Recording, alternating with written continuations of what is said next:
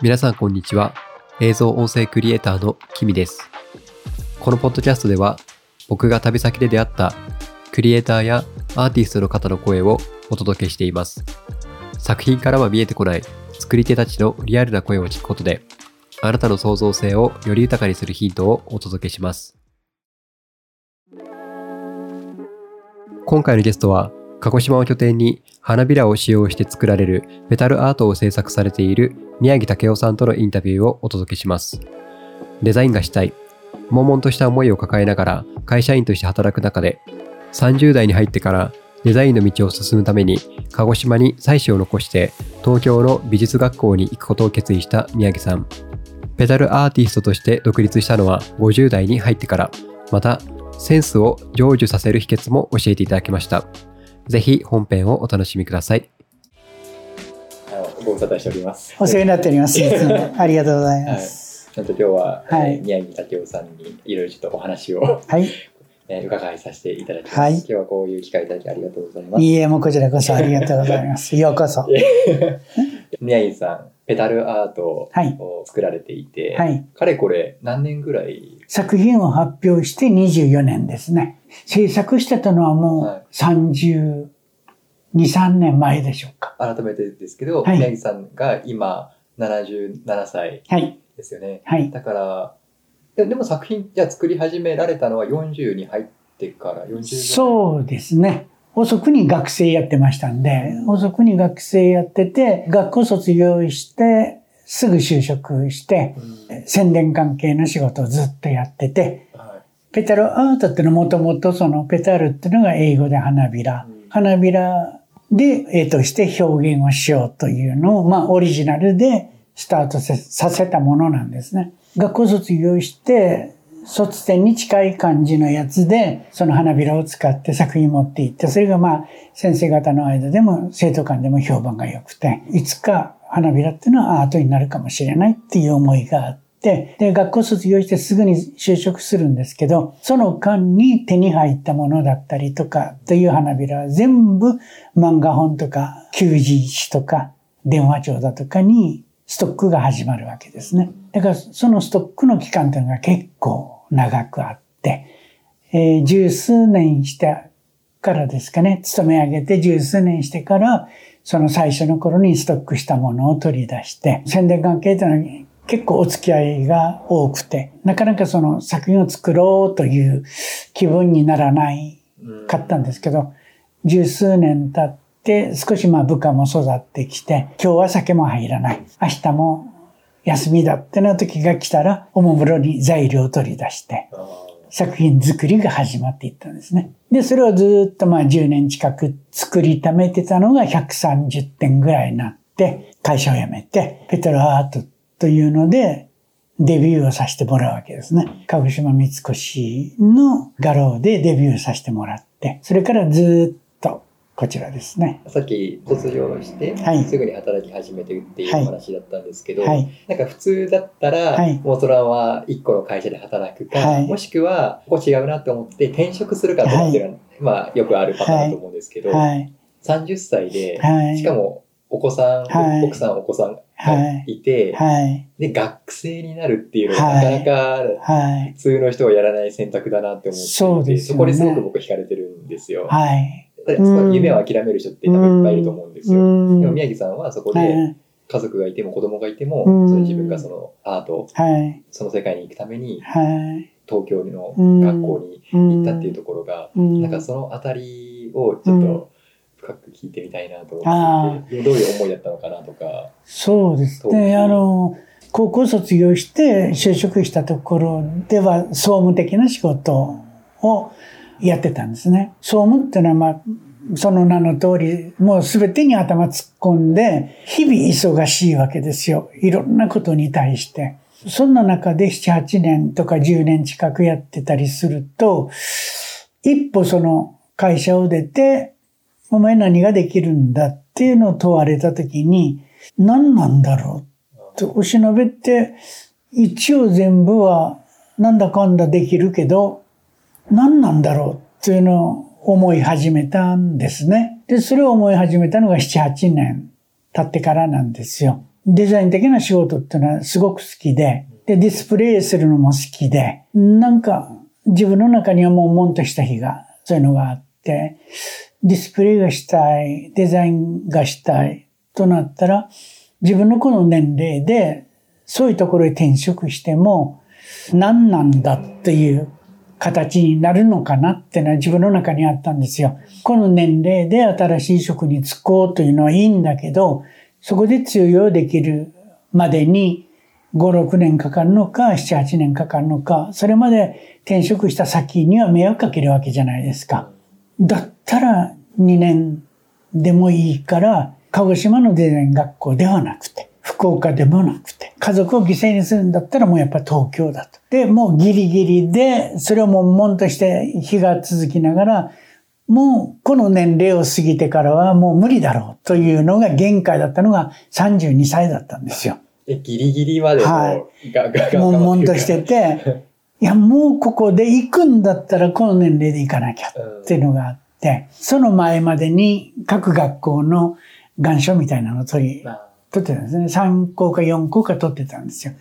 で、その中に選んだのが、あの、日本デザイナー学院というとこなんですけど、渋谷の学校なんですね。入学は簡単だけれども、卒業は難しいですってのが一行書いてあったんですよ。自分にはこここしかない。これなんだと。要するにデザイナーとして資格が取れるっていうのはこのことなんだと言ったようだけでは済まない。ある程度認められて卒業証書がもらえてというのをはっきり書いてあるここがいいなと選んだのがそこなんですね。もちろんアルバイトもしないと再試アルミで行かなきゃいけない。そこには学費も出てくる。それから住居費も出てくる。鹿児島に住んでる者もいるんで、それなりに用意はしていったとしても、日々の自分の学費ぐらいは自分で稼がなきゃいけないっていうのもあったんで、少し早めに行ったんですけど、とにかく家族を残して行くというのがどんだけ大変なことかっていうのをやっぱり東京で暮らし始めてわかるわけですよ。で、府中のちょっと離れたところだったんだけど、家族も呼んで、そこで暮らせれば一番いいかなというのもあったんですけど、いざ学校がスタートしてみると、学校も7時には家を出なきゃいけない府中なので、まあ家族と住めるというところで府中にしたんですけど、そこで初めて7時には出なきゃいけない。で、学校が終わったらアルバイトに行かなきゃいけない。アルバイトから帰ってきたら風呂もしなきゃいけない。もちろんそのアパートには風呂ついてないんですよ。近くの銭湯10時までしか空いてませんから、それに間に合わすか、もうあんまに合わなかったら、行水よりもう体を拭くより仕方ないわけですよ。台所で頭洗ってとかって。その後に来るのが課題なんですよ。そうすると、寝る時間ってのはもうほとんど3、4時間、5、6時間しかないんですよ。で、こんな中で家族を呼んだとしても、家族も落ち着かないし、自分も落ち着かないし、多分、友倒れになるだろうっていう感覚があって、これが続くんだったらもう一人がいいなと。で、もちろん、家内の方はお母さんにお願いして、お母さんと一緒に住んでて、で、小さなお店屋さんをその母がやってたんですよ。それを家内も手伝うような感じで、子供もいるから、道路を渡った向かい側が幼稚園なんですよ。でそこへ道路を渡りさえすればもう幼稚園なので、そこへ送り迎えしてくれて、だからばあちゃんと一緒だったんで、すごくありがたくて。だその辺もまあ安心材料の一つで。まあ、一週間で7、8キロは体重落としましたね。その移動してからすぐ。はい、移動してから、アルバイト先の気苦労だったり、まあすごく人には恵まれてて、アルバイト先にも恵まれて、4、50年前ですから、その当時、アルバイトで時給っていうのは多分4、500円だった頃なんですよ。切手を扱う会社だったんですけど、時給800円くれましたから。とじゃあそのなんか高いですよね、はい。その仕事っていうのも各地方からお金が送ってきて、この切手が欲しいとか、この切手シートが欲しいとかっていうのを会社の人がするチェックをして、封筒を書いて文章を入れて、私はその切手を中に豆腐をして発送するという業務だったんですよ。何時まででもいいですよ。終電までやってもいいし、この書類を全部が全部片付けなきゃいけないことでもないから、やれるところまでやって、それで帰っていいですよ。スタンプで。もう翌日には昨日の分みたいな感じで。で、自分がいる時に社長なんかがいたりすると一緒にご飯食べようかってご飯までご一緒になって、それまでの時間給ももらって、で、そのまま帰るとか、すっごい、だから、アルバイト先にも恵まれてましたんで、学校が始まると課題がとにかく大変でしたね。自分の思いは最初行ってしばらく寂しい思いもしたし、なんでこんな大それたことを結婚してしまったんだろうというのも思ったりもしましたよね。でも、それで終わるもんじゃないという、犠牲にしてるものがあるんだから、これをものにしないと帰れないというのがあったんで、それだけが気持ちの支えみたいなものになって、頑張れましたよね。だってお子さんとかも、まあ、さっき幼稚園っていう話だったから、3歳、4歳とかそその辺で。2、3歳なんですよ。可愛い盛りそうそうそうそう。で、今みたいにこうスマホとかで簡単にできない。できないし、はどうどうされたんですか？いえ、もう我慢だけです。あ、我慢。もうその電話とかも。もう電話もないし。まあ、そうか、まず自宅にない。大家さんのところから読んでもらってってのはあるんですけど、その当時だったからそれが許されてた時期なんですよ。ああ、なるほど、なるほど。うん、今と全然違いますね。で、公衆電話ですよ、なんかあるとき。公衆電話だと別、そんな頻繁にはなかなか。うん、できない。要は、ものにしないと帰れない。そういう仕事に就きたいと思って、自分が一人前なのが7、8年、10年かかるんだったら、その先にも迷惑をかけないんだったらば、学校を卒業して、ある程度の技術、ある程度、その表現方法っていうのは確立していかないと、学校に東京まで来た甲斐がないというのはいつも思ってましたんで、それが頑張れる元になりましたよね。断るために奨励、学校の文化祭の奨励賞だったりとか、いくつももらいましたよ。卒展でももちろんもらいましたし。その時はまだペタルアートは完成してなくて、そうです。別な作品。そうです。あの、ポスターからで表現する平面の絵ですよね。自分でこう描く。そうです。どっか探せばありますよ。えー、あじゃあ、いや、なんか、僕すごい絵心ない人間だ 絶対、絶対絵とか描けない。えーそうででもなんか、やっぱりちょっとそもそものところで、その東京に行って勉強したいっていうのがあって、はい、すでに家族もいて、はい、その、やっぱり奥さんに絶対伝えないといけないじゃないですか。はい、伝えるタイミング。タイミングとか、どういう感じで伝えられたんですか、タイミングは1年ぐらい前ですかね。学校の資料取り寄せるとかっていう時ぐらいかな。で、こういうふうに考えてる。でももちろんもう家族も、家内の兄弟も、私の方の兄弟も反対ですよ。なんで今更？あやっぱり反対。そう。なんで今更っていうのは、しっかり自分でもわかるんですよ。言われることっていうのは。同僚もそうですから、会社の。なんで、誰もその先を見越して賛同してくれるのはほぼいない。あ、もうそっか、周り全員周りも、そう、もう四面楚歌。結構てかかなりきつくないですか？自分の思いがあっても。思いがあってもきつかったけど、はい、気持ちの中で結婚はもう決めてましたから、何があっても結婚する。その結婚するっていうのが決まったのは、いつのタイミングったんですか？神さんに話し始めた2、3ヶ月。ああ、じゃあもうそのあたりで。何があっても行こうと。誰が何と言っても行こうと。神さんの方の兄弟にも、まあ、集まってもらって話もしたんですけど、納得はしてもらえなかったですね。家族も。でも、神さんのお母さんだけは、娘と住める、孫と住めるっていうのもあって、意外とすんなりと引き受けてもらったっていうか、まあそれもまあ、しぶしぶなんだろうけど、顔には出されなかった。うん。でその時も、その奥さんのお父さん、義理のお父さんは。あの義理の父親は亡くなってましたんで、もうとっくに。あの、彼女が小さい頃に亡くなってて、兄弟がいるんですけど、お兄さんとかお姉さんが。まあでも、皆さん、普通じゃないから、普通の人がやることじゃないじゃないですか、家族があって。なんで？ややることがですっていう。それを、うん、行けっていう人はまずいないんですよ。なんかちょちょっとついつい今の感覚になっちゃうんですけど、はい。そのそれこそその宮城さんが30代の時、うん。し40年ぐらい前の時って鹿児島の人が、うん。その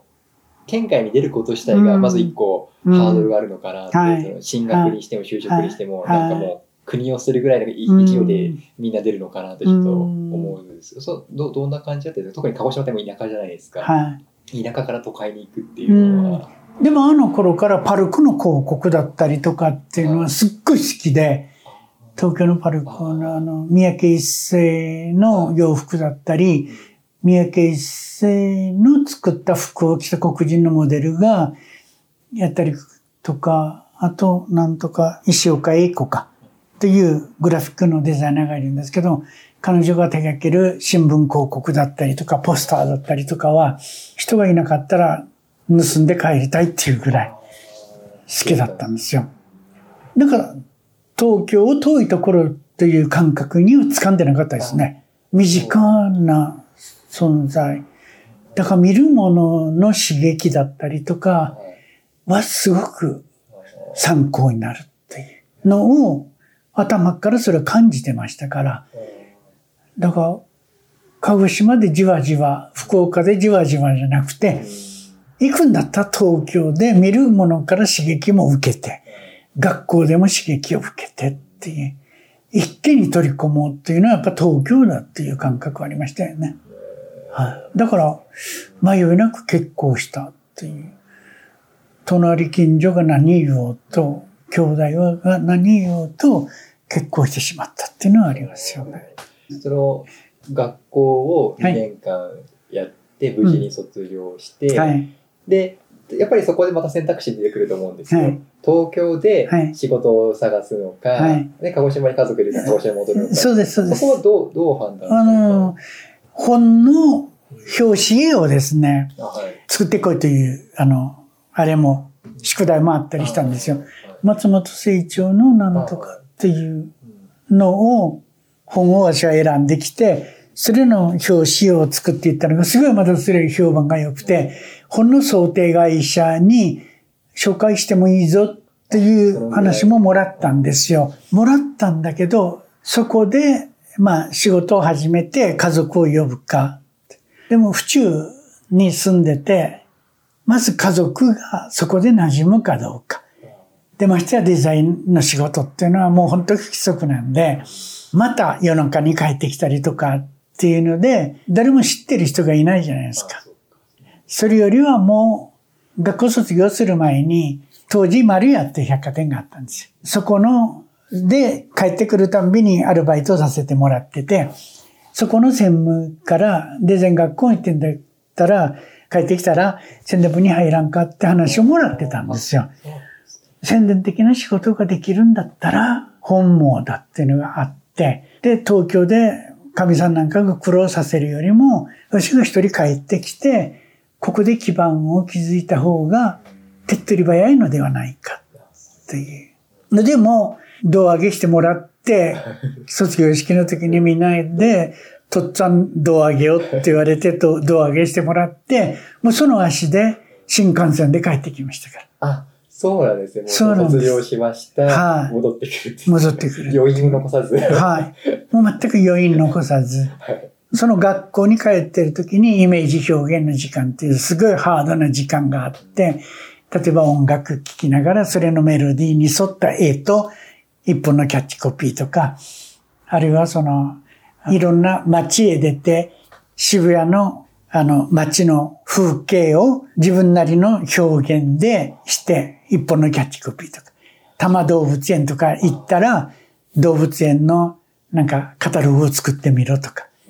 絵本を作ってみろとか。いろんなそれがイメージ表現の時間であるわけですよ。である時に来週は花を使って、作って、あの、作品を作っていくっていう習があって、府中の庭にアジサイとマーガレットと、アジサイとマーガレットとツルバラが石垣に咲いてたんですよ。それを夜中に湿見してきて、で、それをどうしよう、ああしようとするときに、ツルバラの赤紫の色が、なんか、鳩？はい。なんかこれで飛んでる鳩が表現できないかなと思って、その時は一週間後にはもう提出だったんで、アイロンかけて、速乾させて、飛んでる鳩を抽象的にこう、作って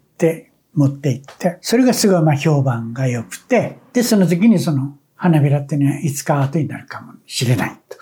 いうので、それのベースができて、学校卒業して仕事をしながら、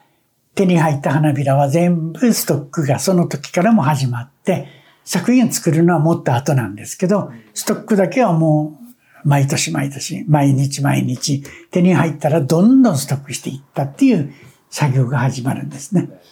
そこからペタルアートというのが、そのペタル花びらのアートって端的にペタルアートと名付けて自分のオリジナルで材料の作り方から表現の方法まで全くオリジナルでスタートしようというので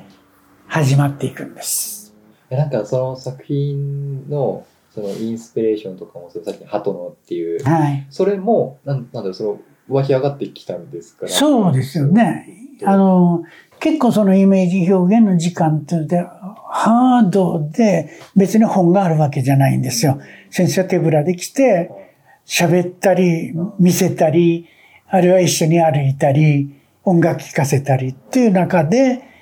イメージをどうやって膨らますかというのを2年間の間にすごい叩き込まれる、すっごいハードで嫌な時間なんだけど、それがクリアできないと一つの表現者にはなれないという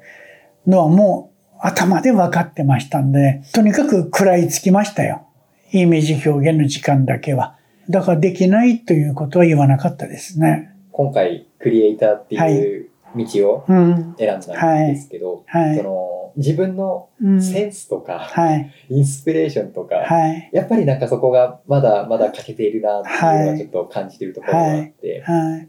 なんかでもそのセンスってう、ん。ちょっとハウツーみたいな感じになっちゃうと、はい。どうやって身につけるのかなとかって思って、今ちょっとでもいい映像作品とか、はい。それこそ映画見たりとか、一流の人が作ってるものを見たりとかするようにしてるんですけど、うん。でもなんかやっぱりなかなか、うん。あーその人に見せると、うん。いやこれセンスないよねとか言われたりとかして、うん。やっぱそのラリーの繰り返しの最中なんですけど、ううんんなんか宮城さんの中で、うん。そのセンスうんってうん。もうもともとあるって思ってましたか？それともなんか、センスはやっぱり全然自分の中ではあるとは思ってません。ただ好きっていうか、その向かう先が好きな分野、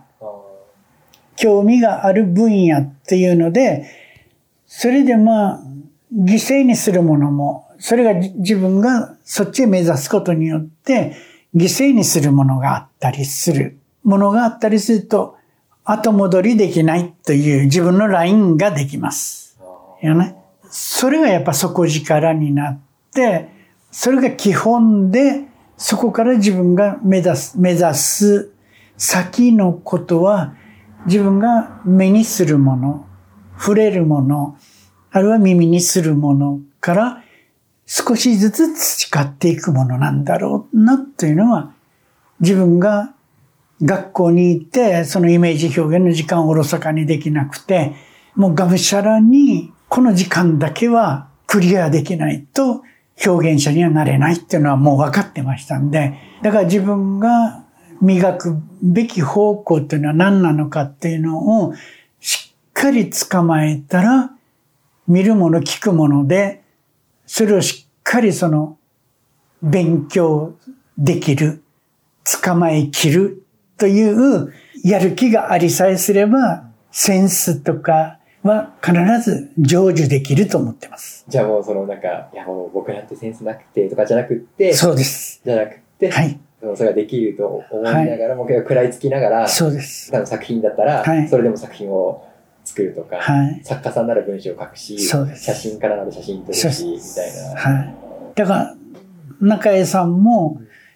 今まで勤めたところを辞めて、はい新しい分野に行くというお話ですよね。後戻りできない状況というのを、自分のそこにラインを置いて、そこから後戻りしたらいけない。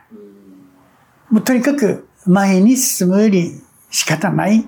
立場。それはもうご両親に対してもそうでしょうし、家族に対してもそうでしょうし、そこが自分の一番の強みだと思う。なるほど。一番の弱い部分じゃなくて、そこを自分の一番強いラインだと思って、そこからもう上がるより自分にはない。でなんか、そこってちょっと油断すると、そうですの家族を負い目に感じたりとか、そうですそうですしがちだけど、そうですそうじゃなくって、うんやることに対しても、もう後戻りできないと、ここで突き進むしかないんだっていう。そう。なんかそこがもうライン。そこからもう気にすることはない。したもうここだけ目指すの。そこからやっぱりあ自分の力だったりセンスだったりとかは持ち変わっていけるというのは信じた方がいいです。ええありがとうございます。すごい励みになります。いや、その先の話で、はい。あの、宮城さんが、はいその作品のためのその花びらとかをこうストックされていって、はい。後に作品作り始めてって話が、流れがあるじゃないですか。はい。はい。50歳になっ、はい50なな53歳。53歳でで、会社辞めたんですよね。そうですそれもやっぱり辞めるっていう判断をその時されてるわけそうです、そうで。す。前もちょっと聞いてるかもしれないですけど、ちょっとあ改めてその時もはい。どどういう判断、決断だったのかなと思って。はい自分のプライベートの部分では、ペタロアートがもう130点ぐらいある。まあ、60歳で役職定年がある。あ、55歳で役職定年。当時は55歳が役職定年で、60歳までは働けるっていうのがあった。今はもう70まではっていうのがあるんですけど。そうすると、55歳で定年を迎えて、ペタロアートを発表するというのは、対相手が、の受け取りが、定年後の趣味の延長としか受け取れないのではないかと。ペタロアートっていうのは私は本気なんだっていう、本気なんだっていう思いがあって、もうペタロアートの限界、自分が定年退職をして趣味の延長と思える、思われるよりは、本気で出したっていうのがもう52歳だろうなっていう。くるくる回ってて52歳だったんですよ。いろんな思いが重なって、50歳過ぎてから、もう、もう50歳、50歳の後半ぐらいからは退職願いが引き出しに入れてましたもんね。辞めたのが2月かな ?4 月の下旬。辞めた2ヶ月後には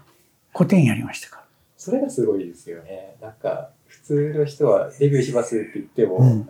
何も。なければ、はい、鹿児島で、そはいれからをそう。開催されて、じゃあそれが人生初の個展。135点ぐらいはい持って行って、持って帰ったのが7、8点だったんじゃないかな。あ、もうそんなに、はいじゃあ9割以上。そ僕が、あの、宮城さんにお会いして、まあ、当然ですけど、その、ペタルアートっていうものを初めて知って、初めてそのね、個展で、僕がもう初めてお会いした段階で、宮城さん、かれこれ20年以上、その道を歩んでこられてる状態じゃないですか。だからまあ、個展にもいっぱいお客さん来るってのはすごいわかるんですけど、1回目の個展で、そんなにたくさんお客さん来て、しかも、もう作品も一気に売れてしまうっていうのが、な、な、何がそうさせたのかなと思って。まあ、今まで、その、仕事でお付き合いのあった人たちだとかも、50%以上は買ってくれるんですよ。来てくれて。あの宮城が個展やるんだったら買ってやろうとかっ。で、あとはやっぱりテレビは来て PR してくれたし、とりあえず全曲多分5曲来たんだと思います、あの時 NHK まで。と、ラジオは来るし、初めてじゃないですか、ペタルアートというのも初めてだし、その分野で発表するっていうのも、ただ、ペタルアートっていうのが何なのかもよくみんなわからないわけですよ。言葉で話はしてるんですけど、ただ、KKB でしたっけ ?30 分番組の、えあの、スタジオでのこういう。ー、じゃあ、宮城さんがスタジオまで行って、作品をちょこっと持って行って飾って、あとはまあ、今みたいな話を昔の話から、この話までを30分ぐらいでする番組を作ってもらったり、KTS に至っては東京まで同行して学校の取材だったりとか、先生と会って話したりとか、もうそれこそ20年ぐらい経ってるんで、学校も我々が通ってた学校から渋谷の新しいがところへ移って、学校も新しくなってるんですよ。で、先生たちもほとんど当時の先生たちはほとんどいなくて、でも知ってる人、先生が2人か3人ぐらいいて、で、その先生たちとも会って、それを絵にしてもらったり、それから一番懇意にしてた渡部淳という漫画を書いて、単行本も出してるんですけど、彼とも会うシーンも取材してくれたりとかしなんかドて、キュメンタリーみたいですね。はあ、それもまた30分ぐらい。だからなんだかんだですごいやっぱり恵まれたスタートでしたよね。最初の方に、その、鹿児島に戻るかどうかっていうところで、宮城さん鹿児島に戻って、地盤を整えてみたいな、そういうお話ちょろっとされていたと思うんですけど、まさにその、30歳ぐらいで戻ってきて、卒業して戻ってきて、50代まで20年弱ぐらいあるじゃないですか。なんかその20年弱の地盤があってこそかなっていう気はする。そうですね。それなかったら、そうです、そうです。うん。だからまあ宣伝関係やってたんで、いろんなまあ曲もよく知ってたし、人脈もやっぱり持ってたんで、だからその人たちがやっぱり声かけてくれて、報道さんに話してくれて、こういう面白いことやるよ、みたいな、取材してみて、へえ、みたいな感じで取材してもらったりとかして、へえ、そうなんだ、みたいな。でましてや、あの、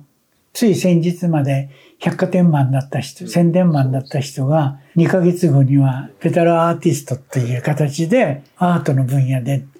で、もちろん、あの、宮城武雄という漢字で今まで仕事をしてて、2ヶ月後には宮城武雄というアーティストネームで、カタカナでデビューするわけですから、そう、それもちょっと聞いてみたかったです。はい。宮城武雄さんってはい。カタカナでその、はい。アーティストネームって今言われたんですけど、それはどう、どういうか決めたこれは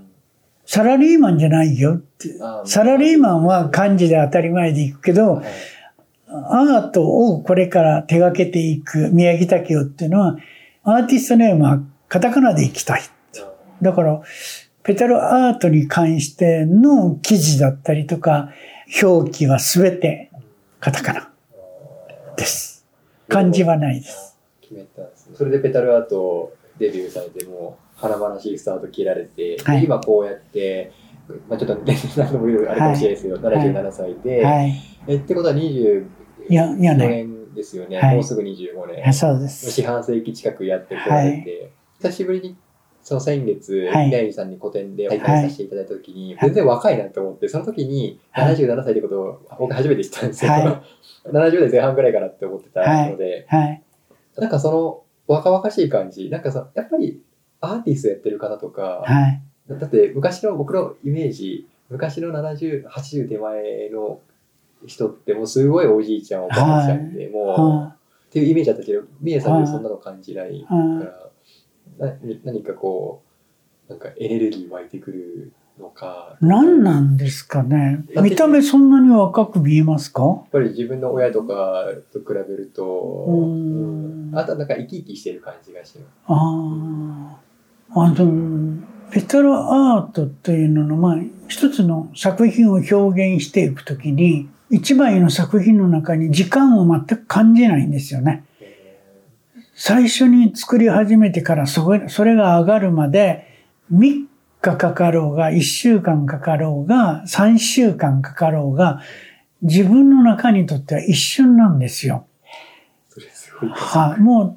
とりあえずその時間はほとんど意識しないで、その作品と話しながら夢中で一つの作品に向かい向き合う。だから自分の中にはその3週間が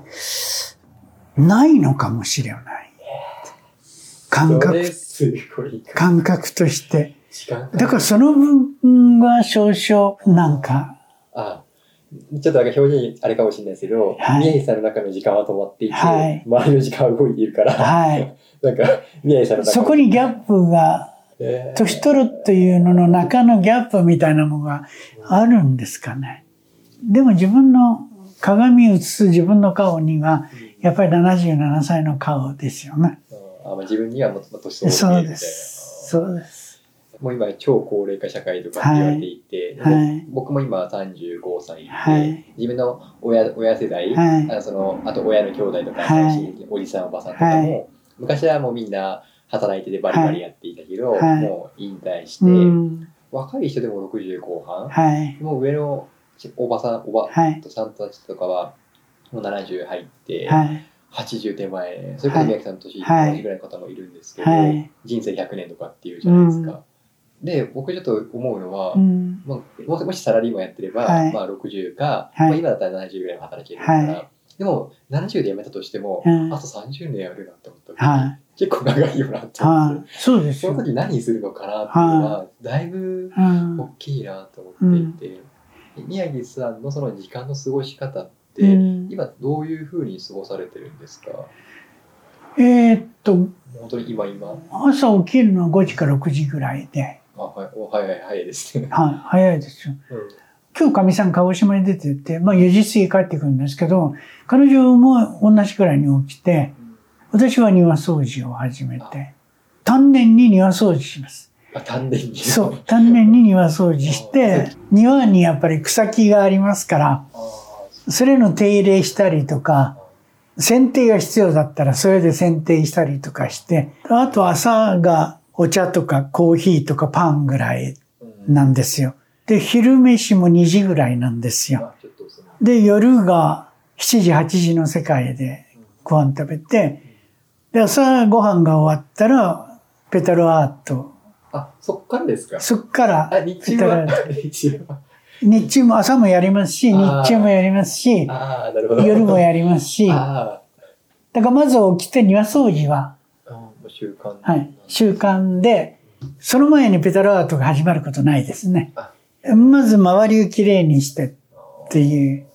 そこから、いつ誰が来るかわかんない状況ですから、ただ去年のコロナの時から、この見ていただける部屋自体が狭いんで、もう休みにしてるんですよ。で、ただ、休みっていうのは歌ってないんで、通りすがりに寄ってきていただいたり、電話がかかってきたりすると、空調を入れて、開け放せるところは全部開け放して、で、対応するっていうのをしてるんですけど、一応基本的には、いらっしゃった方には、あ、休みなんだっていうのが分かるように表示はして、この2年間やってますね。コロナの影響ってどうでした？補填できなかったとかは聞いてこれるんです、あの、昨年は古典、古典が全くできなかったりしたんですけど、こもる機会っていうのは結構あって、いつどなたが訪ねてらっしゃるかもわかんないんで、一応マスクだけはしておくんですよ。それで作品作ったりとかしてたんですけど、昨年は古典ができなくて、次回ができるのがいつなんだろうっていうのは思いはありながら、コロナで、まあ自分の感覚的なもの、あの、外へ出るのもままならない。人とおしゃべりすることもままならない。あの飲むこともままままならない。そのままならない状況がこの2年間も続いてくると、自分の中でどうすれば楽しいのか、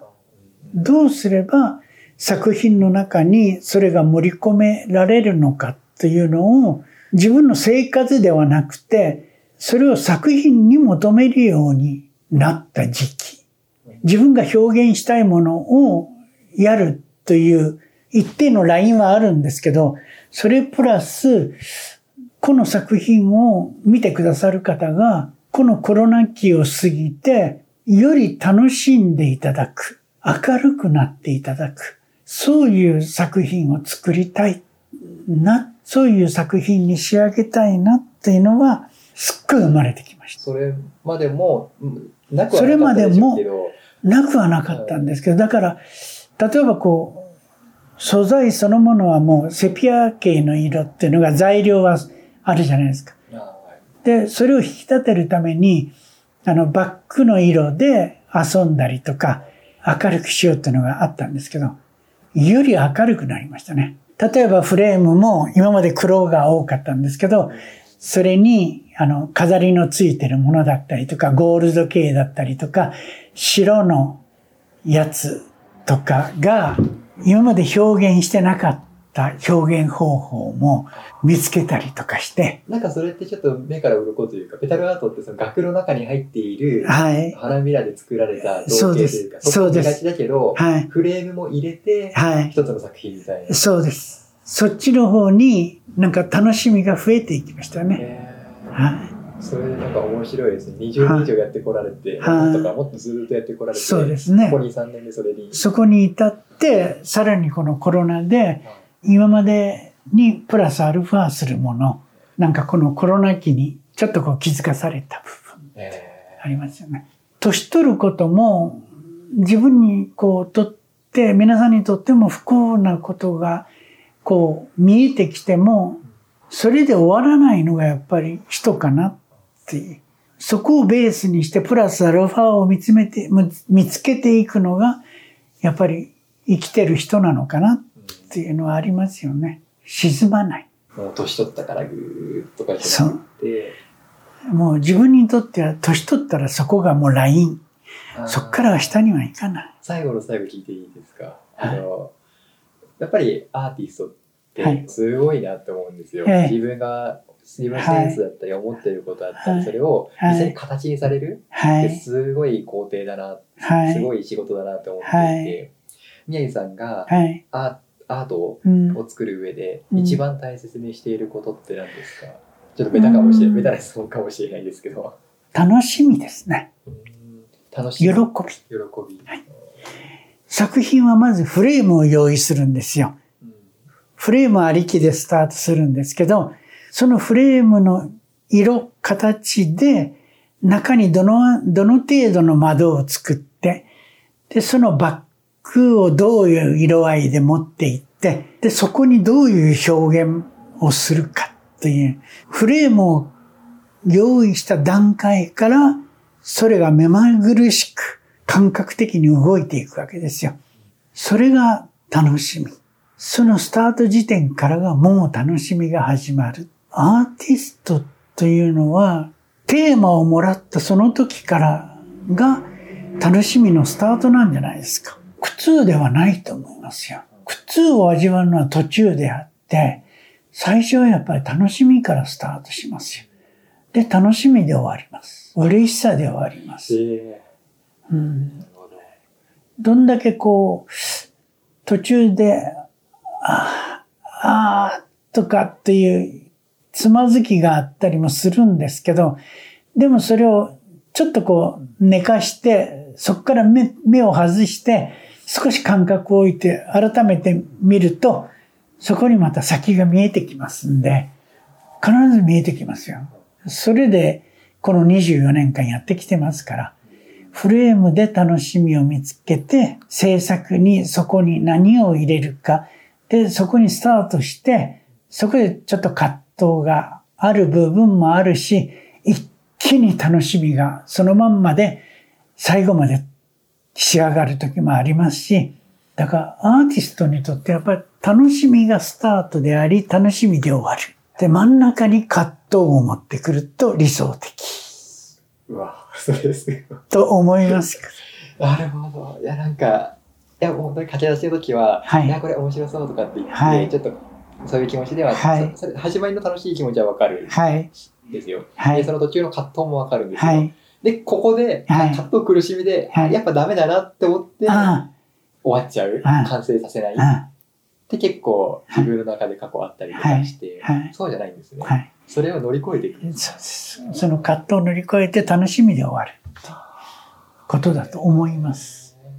あじゃあもうそこで楽しみで始まって葛藤を抱えながらうんも仕上げて楽しみで終わって、その上で、はいやっぱり作品だからはい。評価があるじゃないですか。はい。そこっていうのは気にされます？気にします。それがやっぱり数字に現れますから。ああ、そう、そうですよね。でも、それを気にして作るっていうのは、例えばこう、90点作ったら、その中の10点ぐらいは桜島にしようかなっていう、そういう分類の計算はありますよ。でも、自分が作りたいものというのは、やっぱり一気に作り上げたものほど、お客様もそれを感じてくれます。面白いというふうに自分がスタートして面白いで終わった作品っていうのは一気に売れますよ。やっぱり。それは違います。お客さんは何何か感じるんですね。はい。だから自分の思いとほぼ一緒というのは数字にやっぱりこう作品の出来に現れていますよね。面白いですね。はないんか、いや、宮城さんもこれまでいくつもこう、はい作品作られてきてるから、決してその一個一個のクオリティが、はいその宮城さんのその基準が先ほど言われていて、はい。基準に達していないものははい出されていないと思うんですけど、はい。だからある、すべて基準を超えている中でも、まあ、すぐ売れるやつと、はいそうじゃないやつがあるそうです。ありますね。面白いなと。でも何年かしてからそれをさばけていきますから、やっぱり。うん古いやつが。あはいでも手直しすることなく、あの、何回でも出します。この間、あの、個展で、あの作品で、ついで持ってたんですよ。この2点を、画廊に入るところの、コンコースの部分の壁面に飾ってたんですね。私は画廊の中に入ってて、で、そこで接客してたら、外がや、や、やたらとやかましかったんですよ。うるさいなと思って、パッと見たら、男の人が二人、この作品の片一方を指さして、面白いねこういう表現方法もあんのかよみたいな。えイチャモンつけてんのかなっていう感覚だったんですけど、もうこっちの部屋の作品を見ることもなく、あれください。